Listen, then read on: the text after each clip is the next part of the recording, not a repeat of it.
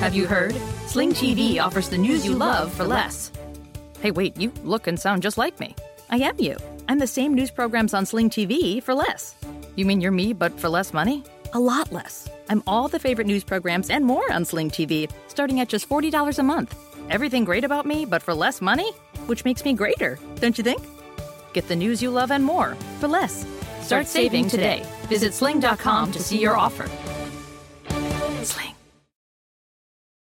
You can support this podcast at patreon.com slash partners in crime media. This week's Law & Order Marathon winner is Allie Burns of Edmonton, Alberta. Allie will get a marathon decal showing she watched 26.2 hours of her favorite crime show. To be next week's winner, sign up at lawandorderpodcast.com. I'm Kevin Flynn with Rebecca Lavoie and Brady Carlson, and these are their stories.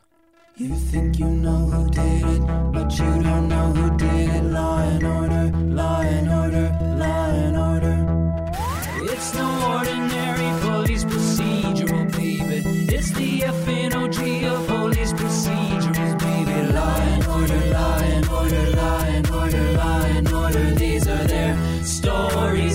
These their stories.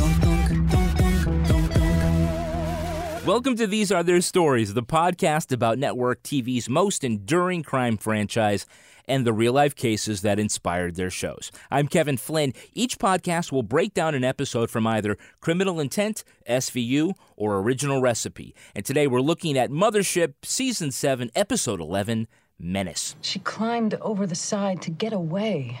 She was terrified.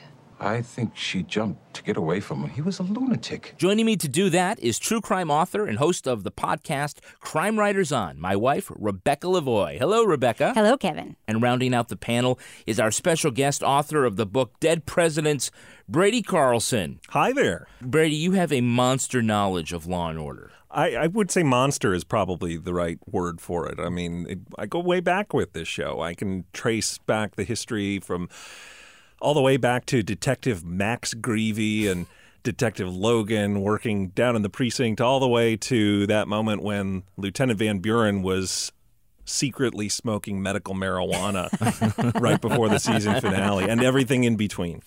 Are you just an original recipe guy? Or? Just original recipe. I could never, I, I'm too squeamish to watch SVU, and I could never remember all of the other euphemisms for all the shows. What about, yeah, criminal intent? I couldn't, or, yeah. I couldn't keep track of criminal by jury or trial by intent, or all of those just blended together for me. So I was just waiting for Law and Order on Ice, the original King Arthur edition, or whatever it was going to be. So you've written about the way we celebrate our dead presidents and the ways we don't always do it well. So what do you think about the way the franchise has handled killing off its characters over the years? Oh, I'm not a big fan of killing off long-term characters. That I think is such a overplayed thing. I will say they get points for the novelty of killing off Claire Kincaid, one of my absolute favorite Law and Order characters, the best ADA of all, Jill Hennessy, best known for her role in one of the later RoboCop sequels, and some show she did about crossing someone named Jordan. But she was a fantastic character, and they always had this this undercurrent of torrid romance between her and Jack McCoy. And then one day, they all go to an execution, and horrible things happen and she has the most horrible thing of all happen to her. She gets sideswiped or something like that and, and killed Yeah. off, and, and life was never the same after we lost Claire Kincaid. I will say that even though it breaks all the formats, that is actually my all-time favorite episode of Law and Order. That one you're Aftershock. talking aftershock, yeah, where at the season finale and, and Claire and Briscoe are in that car accident. A drunken Briscoe, even. Yeah. Yeah. Poor drunken Briscoe. Poor drunken Briscoe. So Brady, if you went to Briscoe's grave, what would that look like? It would be the they would have the most sarcastic epitaph of all time. It's something like, you know, my ex-wife said this was going to happen. I think there'd be like a little, uh, you know, racing sheet from Saratoga or something. yeah, there'd be a racing form, and, and then there would be a little notepad, and at the top of it would be, "What color was the car?" It's like the most said line I think in all of the Law and Order episodes. What color was the car? I think it's I pulled the Luds myself. I pulled the Luds. I pulled one too many Luds. Okay. So, Brady, of all the franchises, which two cops are your favorite detective team? Favorite Law and Order detective team. Do I have to sing my answer? I liked a couple of different teams, all anchored by Briscoe, but for different reasons. I liked the Briscoe and Logan pairing because they were sort of the street smart, sarcastic cop duo that you hope is what is really out there protecting and serving everybody. I liked Briscoe and Curtis because they were different and they didn't always see eye to eye on that.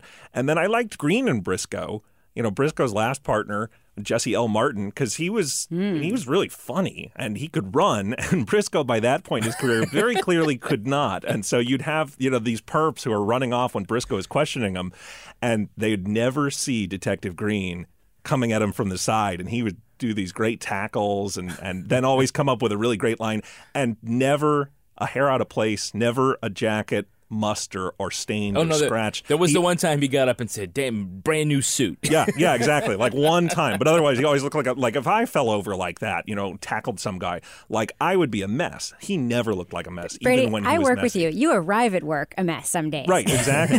Yeah. and uh, but Jesse L. Martin, yeah. I mean, you guys are both men, and uh, as far as I know, both heterosexual men. So I'm just gonna put it in and say, like, he is gorgeous in a way that Logan and Curtis are not. Of all the different series, who's your favorite prosecutorial team? Favorite Law and Order District Attorney Prosecutorial Team. Oh, I'm totally going to sing this one then. Just kidding. I got to go with Jack McCoy and Claire Kincaid. Claire Kincaid had a moral compass that the hothead Jack McCoy in those days really needed. The undercurrent of sexual tension is always something that you love to get because Law and Order was not really about the personalities of the people, it was more about the process, but you would get those hints from time to time. And she was also an interesting character in that she was still kind of new to the game and so the writers allowed her to make mistakes. She would screw up cases and and then occasionally McCoy would do the same thing and they could write each other so the chemistry between them professionally and personally was really fun until she got killed All right, let's recap the first part of this episode, Menace. Uh, we start by seeing Mr. and Mrs. Let's Finger Blast in the car stuck in traffic on the Brooklyn Bridge Ew.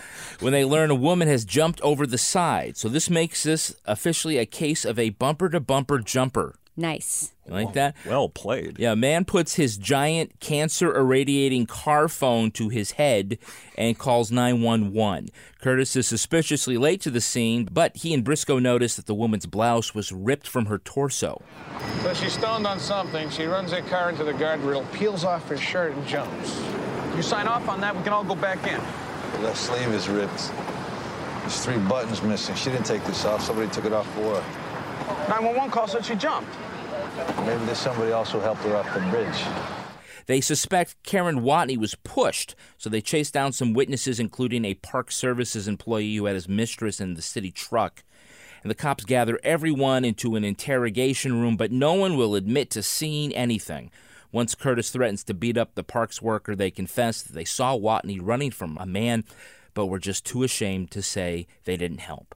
The detectives trace a car to a guy named Crazy Mike, and because they are crack investigators, the name Crazy Mike sounds suspicious to them. Even though no one saw Mike push Watney over, they arrest him for chasing her over the side. So immediately there's this second mystery, which is why Curtis is hitching a ride to a crime scene Right. and does not want to talk about his personal life, which he has barely done in a season and a half. Right, right. There are actually a couple things about the opening of this episode that I'm just hoping we can just touch on. One of them was the body was disgusting. There was definitely a pool of brains around that body. lurid and she, i mean you notice that she had she was in clearly a state of undress and Clearly. you could see the wheels turning that eventually led to svu Yes, although Briscoe did not keep him from making the wisecrack. 14 years on the job. I, I still can't understand what makes him do it. Hopelessness for one. Yeah, listen to him. He went to college. Yeah, listen to him. He went to college. they always bust on him. That's Detective Profaci. Oh, Profaci. that's that's his So if- that's his fame is to come in and say i pulled the luds for you guys or There's some donuts in the kitchen.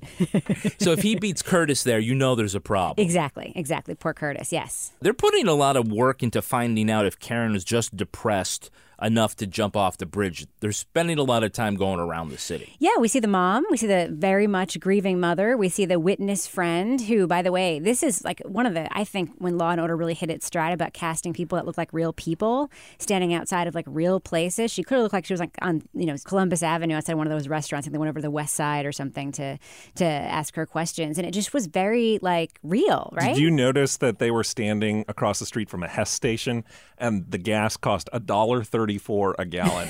I mean, that was suspicious. Now, you cannot say that Detective Lenny Briscoe is not a keen observer of the human condition.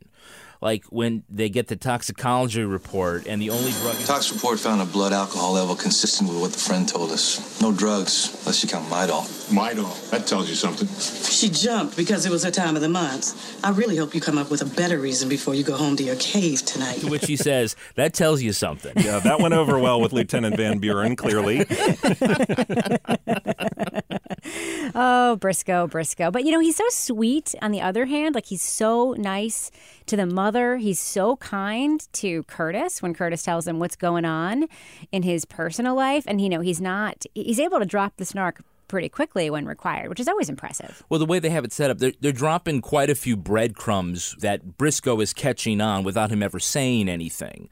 Which is again a sort of a break from the classic Law and Order format, which is like we don't care what happens, you know, in their personal lives. And the nice thing was too is that they didn't write it in a way that beat you over the head with that. I mean, the same thing happens when Briscoe and Curtis are talking with the mother. I don't understand how my daughter fell off a bridge. We're not exactly sure either. Um, when was the last time you spoke with her? Yesterday morning, she went for an interview. Mrs. Watney, did Karen ever say or do anything that would make you think she might try to hurt herself? No, never. You don't see them go, ma'am, we're so sorry for your loss. Right. They just, the way they ask the questions is very sensitive. They're, they're, they're uh, sort of halting in a way. Mm-hmm. They're trying to broach these difficult subjects. Was she upset? Did she have any enemies? Was she in some kind of trouble? But in a way that was sensitive to someone who had just lost her daughter. Right. And it was it was nicely done. It was nicely done, and that's not the way it always is in this show. It's very, Right. it's very often very perfunctory, very sterile. It's just sort of like we have to get this done. You're busy folding sweaters, but I'm just going to go ahead and ask you the questions anyway. This was much more classic, like how you would expect that kind of conversation to go. In this episode, we have a hey, it's that guy. Hey, it's that guy. In the role of business owner Harold Dorning is actor John Cullum. Where do we know him from? That guy, I feel like I know him from lots of stuff, right? I know him from something very particular. Go. I remember him as Holling from Northern Exposure. That's right. She'd been looking for work for so long. She had her mother to support. She asked me for money. Yes. He also had a very long career in soap operas as Yes. well. True. I'd Uh, probably know him from that. Who are we kidding? But we also have another hey, it's that guy. Hey, it's that guy. we should have one that says another. Hey, it's that guy. It's have to get the music department on that. it's his son Robert. Anybody recognize him? I did not recognize him. I, I mean, he was one of those people I thought I've got to have seen him somewhere. Rebecca, do you know? I don't know. All I know is that that moment in the show when the sort of son walks in briefly and he's like, "Don't worry about the son. I've got it taken care of." I'm like, "Oh, hey, it's that guy." It's that guy. it's gonna be that guy. That actor is Christopher Cousins. He told me that uh, she was trying to extort him. She wanted $10,000 or she would tell the police about the fire. The thing that you probably will remember him from is Breaking Bad. He was Ted. As in the Oh, episode I F Ted. Mm. I F'd Ted. Wow. Good. Yep. Nice. Did you did you look that up? Oh yeah, there's a lot of there's a lot of freaking research goes into this, you know? Oh, I thought you were like a some sort of like Brady Carlson esque like pop culture genius there. Oh for no, second. no, no. When I see it's that guy, I'm I'm tracking him down like Briscoe with a hot tip. Gotcha. Gotcha. The interesting thing that happens when they have a, hey, it's that guy, that early in the episode is it's almost designed to get you to start thinking, is he the suspect? Is he the one who did it? I mean, they wouldn't have the guy who played Holling on Northern Exposure come in for a 30 second bit where he's a businessman who just happened to know the victim in a past life or in a past job. Like Right, they're right. going to factor into the show. Do you think if you see the hey, it's that guy like 15 minutes into it, he's going to be a red herring versus seeing him at the 30 minute mark? It could go either way, but I find the earlier on they're in, Yep. it's sort of like that old line about how if you you know if you introduce a grenade in Act One of a story, then it's going to have to go off in Act Three. Right, That's probably right. not the real quote, but yeah, that- that's how I feel about it too. The the hey, it's that guy that shows up at the beginning and then disappears. Like it's probably that guy. he's coming back. Yep, I agree. Now, you know that one thing that's always bothering you, you make it about something else? Well, Ray gets a little too rough with the witness who's cheating on his wife. So Briscoe finally gets to the bottom of it. Yes, Ray makes the fake phone call to the witness's wife. In fact, I think I got your home number right here. What are you doing? 718 area, right? Hey. I bet your girlfriend could teach your wife some hot new dishes. He can't do this. Ray, it's ringing. Where he's like, I got her on the phone. Should I tell her? It was I. It's ringing. It's ringing. Really, really good, right? Yeah, and then he right, and then he pulls him out. What the hell's the matter with you? You think I'm just gonna stand by and let these people lie to us? That's not what this is about. Oh, it's not? What's it about then? You tell me. She left me, Lenny. She took the kids and split. She wants me out of the house.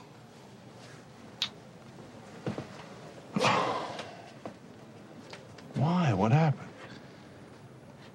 I broke my vows with this girl in the park, just a one time thing. How'd Deborah find out? I told her. Your second mistake. That was that was your second mistake. That's probably as much of a soap opera as we can get out of the cops ever, right? Yeah. Well, Ray confesses what's going on to Briscoe. He I says, broke my vows. Yeah. Lenny. Once Yeah. in the park, a little bit, please. Do you believe that for a second that that was his only indiscretion? Well, no. I do. I don't. But you know, I mean, when a man lives in the same city as Jennifer Garner and he's Detective Ray Curtis, That's true. That's true. Who knows what's bound to happen. happen. But I wouldn't like why. This is the thing: is that Briscoe said, "How did she found out?" And he said, "I told her." I her." told her. Why? Why did you tell her? because this is why I think he's not a philanderer, and he did it just the one time because he felt guilty about it. Ah, I don't know. That As was just- opposed to the guy who doesn't feel guilty about it, Jack McCoy, and just keeps going around screwing everybody. well, is this Jack is McCoy married? No, but he's divorced. Yeah, he- I was gonna say like he's not the He didn't- philandering. That's just. Jack McCoying. Yeah. serial serial monogamy, Exactly. a la Jack McCoy. It's a serial secret monogamy. But this scene is clearly the reason that they hired Benjamin Bratt to be on this show because Mike Logan, Chris Noth couldn't do that scene. Like, who cares if Detective Logan has an affair with somebody? I don't think he was married, but like, that's not interesting. But here you've got this guy, and you know, you see it also in the scene where like he's been kicked out of his house He's and he's shaving in Shirtless. the, the he's shaving shirtless in the bathroom of the precinct. it's like we put this guy on here because we want some beefcake on for the audience, and we also want a little bit of romantic drama to counteract all of the the cynical detectives. For the ladies. Little something for the ladies. So let's stop random motorists in the middle of the night, ask them if they saw something, bring them all to the same interrogation room, then threaten to beat the shit out of one of them if they don't spill the beans. Right. Now, did the U.S. Justice Department decline to investigate this? I think if the U.S. Justice Department investigated every near line crossing that happened in that precinct, that's all they would be doing all day long. a Lieutenant Van Buren must spend ninety percent of her day Doing saying, paperwork? Actually, he was just upset because of a problem with his wife. Exactly. There's, exactly. there's no nothing to look he- at Yeah. here. No civil lawsuit. It's not going to happen again as long as he can keep away from Jennifer Garner. Exactly. Exactly. Curtis lives matter. I get it. uh, so uh, they did settle on Crazy Mike because what? They couldn't find bridge tossing Larry. Well, yeah, but we also got like the real cop stuff of tracing the car paint in the lab, like going and, and looking at the car and that like obligatory scene where they like quickly walk through. And they find the one eyewitness who ever remembered a part of a license plate. I remember. I think it had a two in it. Good enough. Good enough. No, yeah, so they so they go to the house and they're asking around and the the neighbor, I believe, is the one who's like, "Oh, it's Crazy Mike." You guys gonna put Crazy Mike away? Does he need putting away? Nobody around here would stop you. Right? That's how we get. yeah, That's how they come he called to. him. He said he called him Crazy Mike three times Yeah. in thirty seconds. Why is he crazy? so the audience knows. Oh, this guy looks like he might be crazy. And then Crazy there's Mike, that- you mean? Crazy Mike? Yeah. Yes. Not Crazy unstable Mike. Not unstable Mike. No, Crazy Mike. Oh, And- okay. Well, then there's that incredible scene where they arrest Crazy Mike in the bar, and like there's all those like sketchy, like his dad's there, and the other sketchy guy who's like, Mike, we want you to come with us. You don't gotta do nothing, Mike. Now, you're coming one way or another. They say I don't have to. Don't talk to them, Mike. If they want to talk to you, let them arrest you. "Don't tell them nothing." Like they're talking to the cops, like the cops aren't even there. It's like a longshoreman bar or something like that. It that was a policy house. There was gambling going on. Oh, is that what it Yeah, was? yeah. Okay. What do you- what do you think they were selling insurance? That's the kind of thing you know about that, cause, you know, because if you're like old timey connections to the underworld. Legitimate just- businessman's club. Yeah, yeah. I'm taking uh, Sweet Baby in the third. She's coming in at seven to five. It is always funny when you see these scenes written by writers who are based in Los Angeles, sort of trying to find Imagine. to capture the real New York. You know, what what is a bar that Crazy Mike hangs out at like The with his blood. dad, his wheel, dad. his wheelchair bound, his wheelchair bound dad. Hey, I'm the designated driver. Have you heard? Sling TV offers the news you love for less. Hey, wait, you look and sound just like me. I am you. I'm the same news programs on Sling TV for less. You mean you're me, but for less money? A lot less. I'm all the favorite news programs and more on Sling TV, starting at just $40 a month. Everything great about me, but for less money? Which makes me greater, don't you think? Get the news you love and more for less. Start saving today. Visit sling.com to see your offer. Sling. All right, let's look at the second half of this episode. Crazy Mike says he got into a fender bender with Karen Watney, who refused to stop and kept running right off the bridge. The defendant terrorized a 28 year old woman in the dead of night on a bridge ramp and with depraved indifference caused her death. The deceased jumped off a bridge on her own. Period. She jumped to get away from Mr. McDougan. He didn't have to push her. She chose to die, Your Honor. My client isn't accountable for the actions of a disturbed individual. After getting the threatening phone call at home, the philandering park ranger changes his story to the grand jury. Crazy Mike is indicted for a third degree assault. Now, looking for a connection, McCoy and Ross learned that Crazy Mike once shared a cell with an arsonist named Randall the Candle. Candle, the best. Such a great name. the name. best. And the reason Watney had lost her job was that the shoe factory had burned down. The theory is now that Watney ran from Crazy Mike because she had been shaking down the factory owner about the arson. The cops arrest Old Man Dorning and hope to get one of the three conspirators to flip, but it's not the old man. It's his greedy son who did it for the insurance money and wanted to shut Watney up. it's, it's that guy. Surprise, surprise. So if we see stuff going on in a grand jury session, we all know that Interminably, we know the case is in trouble, right? Yeah, you know, we see quick hits of grand jury stuff in Law and Order. We see like, oh, we're going to go to the grand jury, and then like the next scene is they're walking out, and it's like red light comes on, we got the indictment. This was an interminable uh, grand jury session in this episode. I don't know a whole lot about grand jury process. I learned a whole lot uh, watching this episode. It just seemed like they really wanted us to understand like how indictments work. Right? Didn't you think this was pretty like long? It was. It, it would spend a lot more time. Grand jury scenes are usually very perfunctory, like you said. And what's interesting about it is, is that you'd think the writers, given that you know, we've already been through a situation where the detectives managed to round up like a dozen people who all happen to be standing around a car at two in the morning. Right. They get them all into this room. How they found them, we still don't know. How they quite stumbled onto Crazy Mike is just happenstance. You know, they just talked to an old guy who lived in the area who happened to know the guy who was actually involved in the crime.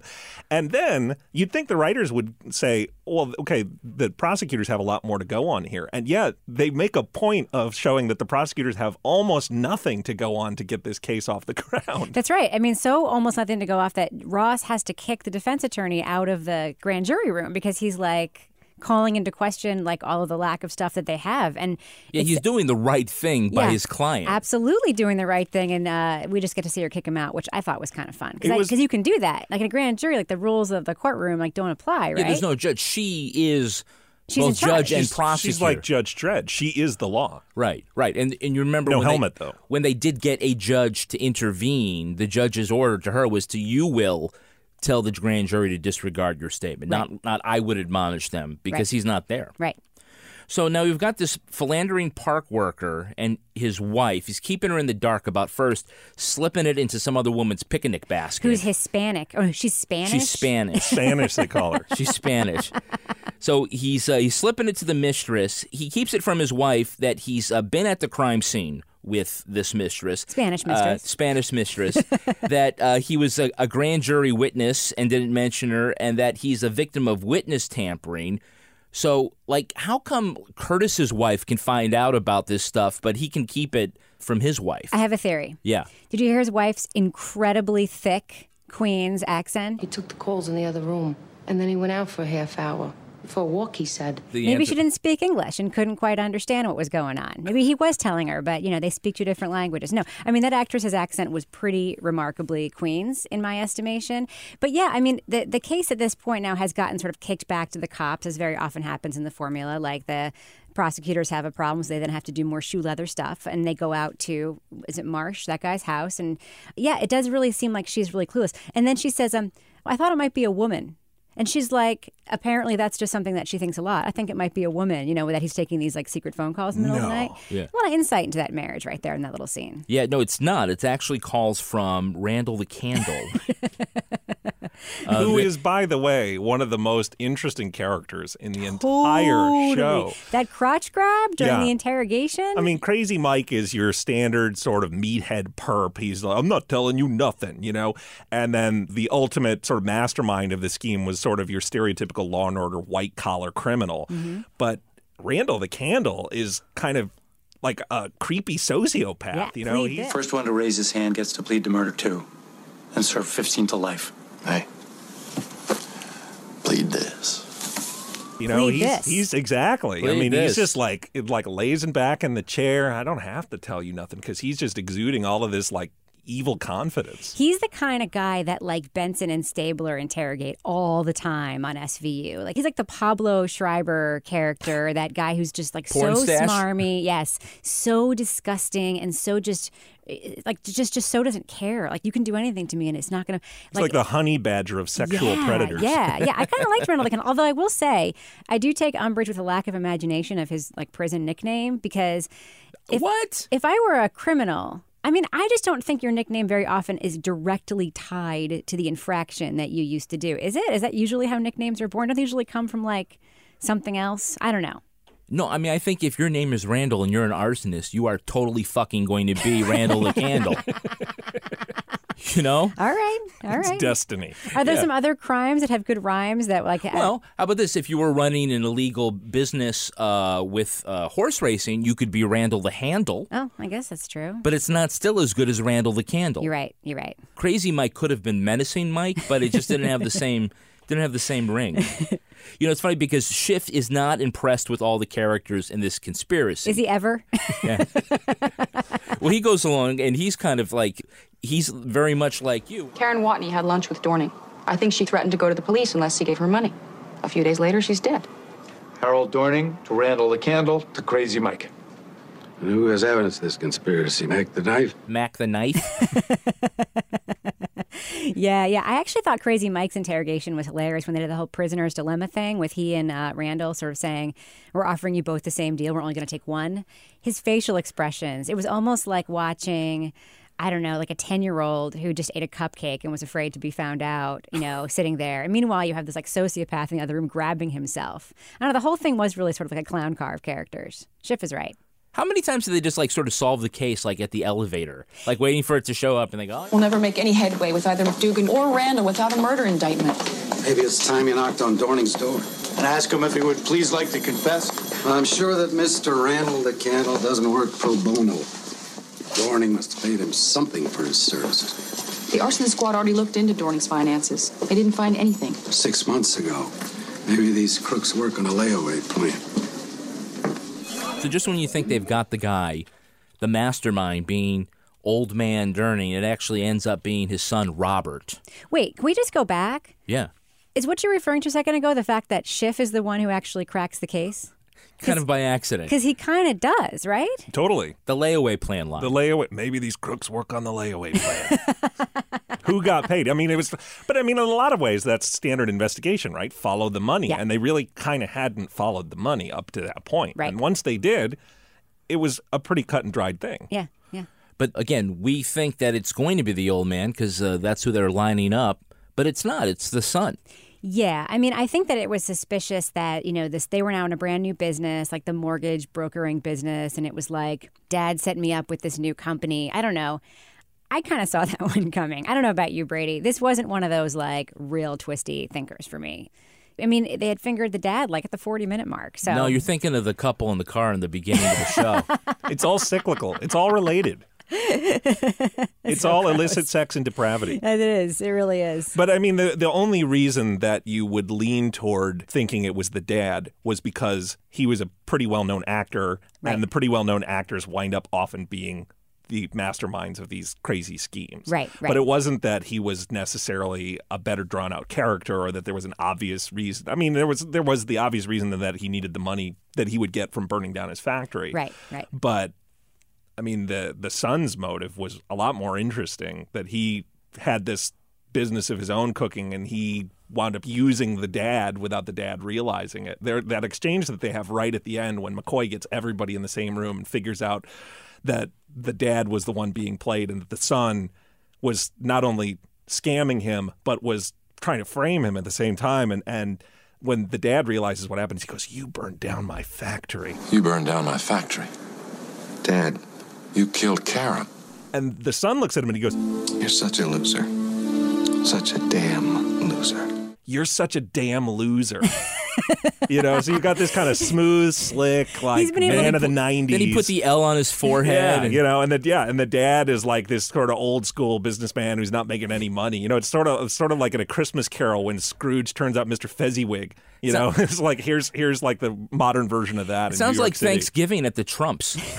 But this happens all the time on Law and Order, where like when they have the person, and that maybe that person might even be on trial, and they figure out it's somebody else, like in that person's family, they always get them in a room together. That's like the classic Law and Order move, and this was very much in the family too, because the mom of the victim also helped solve the case because she was like the daughter brought home her scrapbook that day at the factory But burned that, I tell you, that I is a always true thought it was luck. That is an actual thing. That is how they get most arsonists. Really? Because people will take stuff out of the home that they don't want to lose. They'll take photographs, they'll take mementos. In fact, a lot of times arson investigators will find on the walls empty frames. Hmm. They leave the frames up, but they take the photographs. And then also the thing that sometimes gets them, besides V patterns and arson sniffing dogs, happens to be this is, well, do you have any insurance? And they go, yeah, I have all this stuff in the trunk of my car. Where I always keep all of God my. forbid you just call the company to get a Right, copy of the policy, Yeah, which is what no, no, no, no. actually happen. You're like, oh yeah, all my important stuff. I just happened to recently stick it in my car where it wouldn't burn down. See, if Law and Order was happening today, and you had virtual insurance policies all on the web, and you had all your photos on Facebook, they wouldn't have any of that evidence, would they? No, the Geico lizard would pop up and say, "Yeah, here, the- Here you go, Detective Briscoe." Have you heard? Sling TV offers the news you love for less. Hey, wait, you look and sound just like me. I am you. I'm the same news programs on Sling TV for less. You mean you're me, but for less money? A lot less. I'm all the favorite news programs and more on Sling TV, starting at just $40 a month. Everything great about me, but for less money? Which makes me greater, don't you think? Get the news you love and more for less. Start saving today. Visit sling.com to see your offer. Sling. When it comes to listing your home for sale, everyone and their mom has advice. Oh, honey, who's gonna wanna buy this place? On a cul de sac? It's literally a dead end. But for professional advice, a REMAX agent actually knows best. Let's start with a neighborhood analysis. I've been seeing lots of buyers looking to move here. REMAX is the most trusted name in real estate. Visit REMAX.com or download the REMAX app to find the right agent. The right agent can lead the way. Based on 2022 BrandSpark American Trust Study. Each office independently owned and operated. Now, this story is based on a real crime. It's time for Ripped from the Headlines. You think you know who did it. You think But you don't know who did it. You don't know who did it. Rip from the headlines. This episode is based on the road rage death of Deletha Word, who was chased off a bridge by an attacker in Detroit in 1995. In the real story, the 33 year old got into a fender bender on a traffic clogged bridge. The operator of the other car, Martell Welch, reached into Word's car and punched her through the window before pulling her out. Dozens of other motorists stuck in traffic got out to watch the assault, but no one intervened. Welch smashed Word's face into the trunk, ripped off her clothes, and pulverized the car with a tire iron. When one of Welch's passengers tried to restrain him, Word managed to get away. The six foot one football player chased the four foot eleven woman across the bridge, screaming that he was going to kill her. To escape, Word climbed over the railing and either jumped or fell 30 feet into the Detroit River. Two good Samaritans jumped in to rescue her. Word couldn't swim, but mistaking them for her attackers, refused their help. Her body was later found downstream. Welch was later convicted of second degree murder in 1995.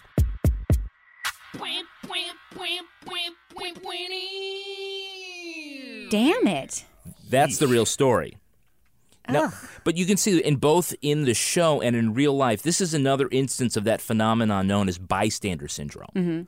Which now, why do you think they come back to this so often in the franchise? Well, it's a morality play about us, Kevin. That's what this whole thing is really about. It's about the human condition, like whether or not we actually are good enough to help our fellow citizen. So, like, you would be in that interrogation room at midnight. What do you think, Brady? Well, I- it sheds a whole new light on that ABC series. What would you do? Apparently, that's now Law and Order spinoff, and I never realized Yeah, it. no You kidding. yeah, you know, all the people who thought they saw a kid in a hot car and they didn't actually, you know, it was a simulation. Right.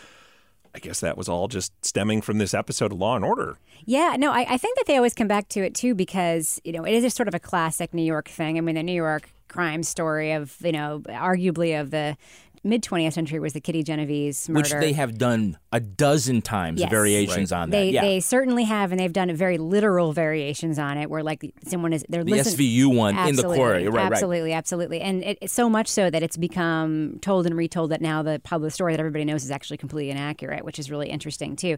So I definitely think it's it's partly that it's partly about New York and about the sort of perception that New Yorkers are not helpful, not friendly, keep to themselves. Something which, by the way, is way more characteristic of New England than New York. I don't Well, know about the, you guys. The real, the real life story here of Deletha Ward that took place in Detroit. they tried to help her.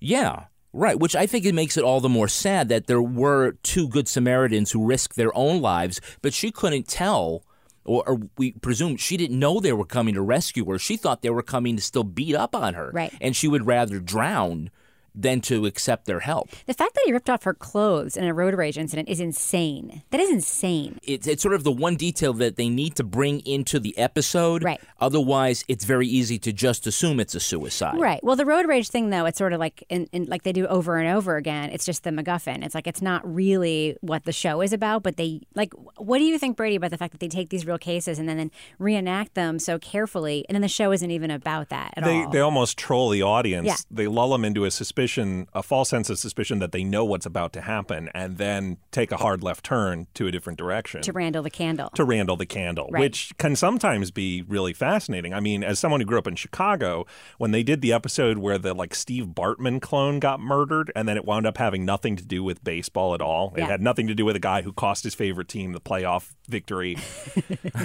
I mean, that was kind of fun because you did expect it to follow this very clear formula and this very clear path. But that was um, just about homophobia, though, right? I think remember so. Yeah. Yeah, yeah, yeah, Mhm. yeah, yeah. I think the trouble with this one though is that the way that we heard the real life case described. I mean, if I was in that situation and I saw this very large person kind of Mauling somebody. mauling somebody, I mean, I would like to think that I would help, but that sounds scary. Yeah. You know, and Crazy Mike, while certainly the character you could expect to do bad things, never seemed portrayed as that dangerous. He sounded like more like an idiot Right. and kind of a low rent thug. Yeah, like he bully. never seemed like somebody who, like, if you saw him at two in the morning chasing somebody toward a bridge, like you'd run for it because you were scared for your own safety. Well, I think it's a good starting point for the writers with this real story because instead of it just being the bad guy has flipped his shit, it starts off okay. It's a writing prompt for now that make this guy an enforcer and let's let's backfill in a different case. Right. if they kept true to any of the real story, it was vilifying and shaming the crowd. Witnesses. Yeah, because in real life, the first newspapers and like People magazine, they first reported that people were cheering the beatdown. But later they had to retract that fact because that, that didn't happen. That was sort of an early detail. And I mean, that's Wait, why it became a exactly did national she- story. What did she do in her car that triggered the beatdown? Apparently, it was a fender bender. It was they they bumped maybe once or twice. She drove away, fearful of the guy in, in the car. For good reason. For good, and she got and they and, and drove right into a backup on the bridge Ah. between uh, I think it was the Belle Isle Bridge, Mhm. and she was stuck like that and couldn't go anywhere. So that's when he was able to get his hands on her. Yeah. And people they thought cheered. Yikes. Yeah. That's People Magazine for you. Yeah. So, but you know, it's interesting because I don't know. A few weeks ago, I was walking around in our fair city, and I saw some like really horrible people walking with their with a little kid, and like really not being nice to this little kid, just like really yelling at him a lot. Was it, does it have something to do with Pokemon Go? No, no, it was just sort of just like bad parenting. I mean, I'm I'm not a I don't want to be judgy, but it just was. Like anybody would think that if they saw the situation and it was this this woman and these two like men and they were all like the two men were huge.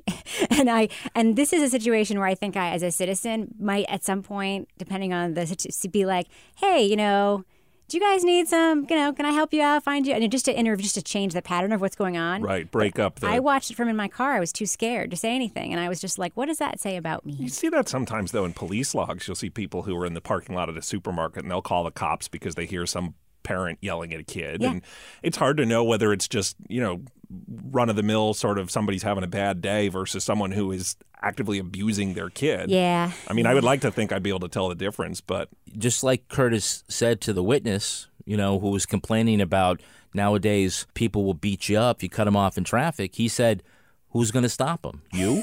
yeah, I guess Because not. you're not doing that. Cue dramatic music. oh, I'm- feel awful now. Yeah. I I'm go a back bad in citizen. time. I'm going to start wearing a costume at night and fighting crime, I think, to make up for all of no my kidding. We'll hang out at a bridge with a net.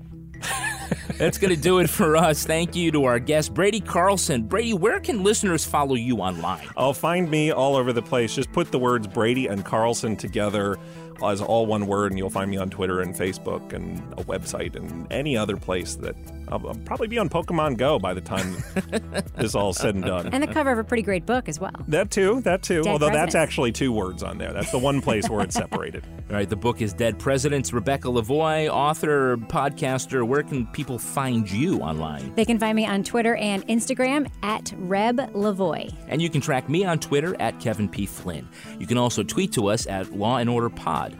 Our newsreader was Cy Frater. Our theme music was composed and performed by Uncanny Valleys. If you enjoyed this podcast, leave a review on iTunes. It helps others discover this program just like you did. All clips in this podcast were used in compliance with U.S. Copyrights Act fair use exemption for criticism and commentary. These Are Their Stories was recorded in Studio C and is a production of Partners in Crime Media.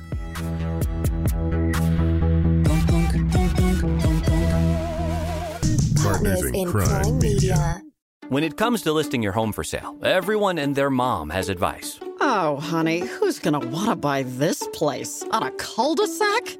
It's literally a dead end. But for professional advice, a REMAX agent actually knows best. Let's start with a neighborhood analysis.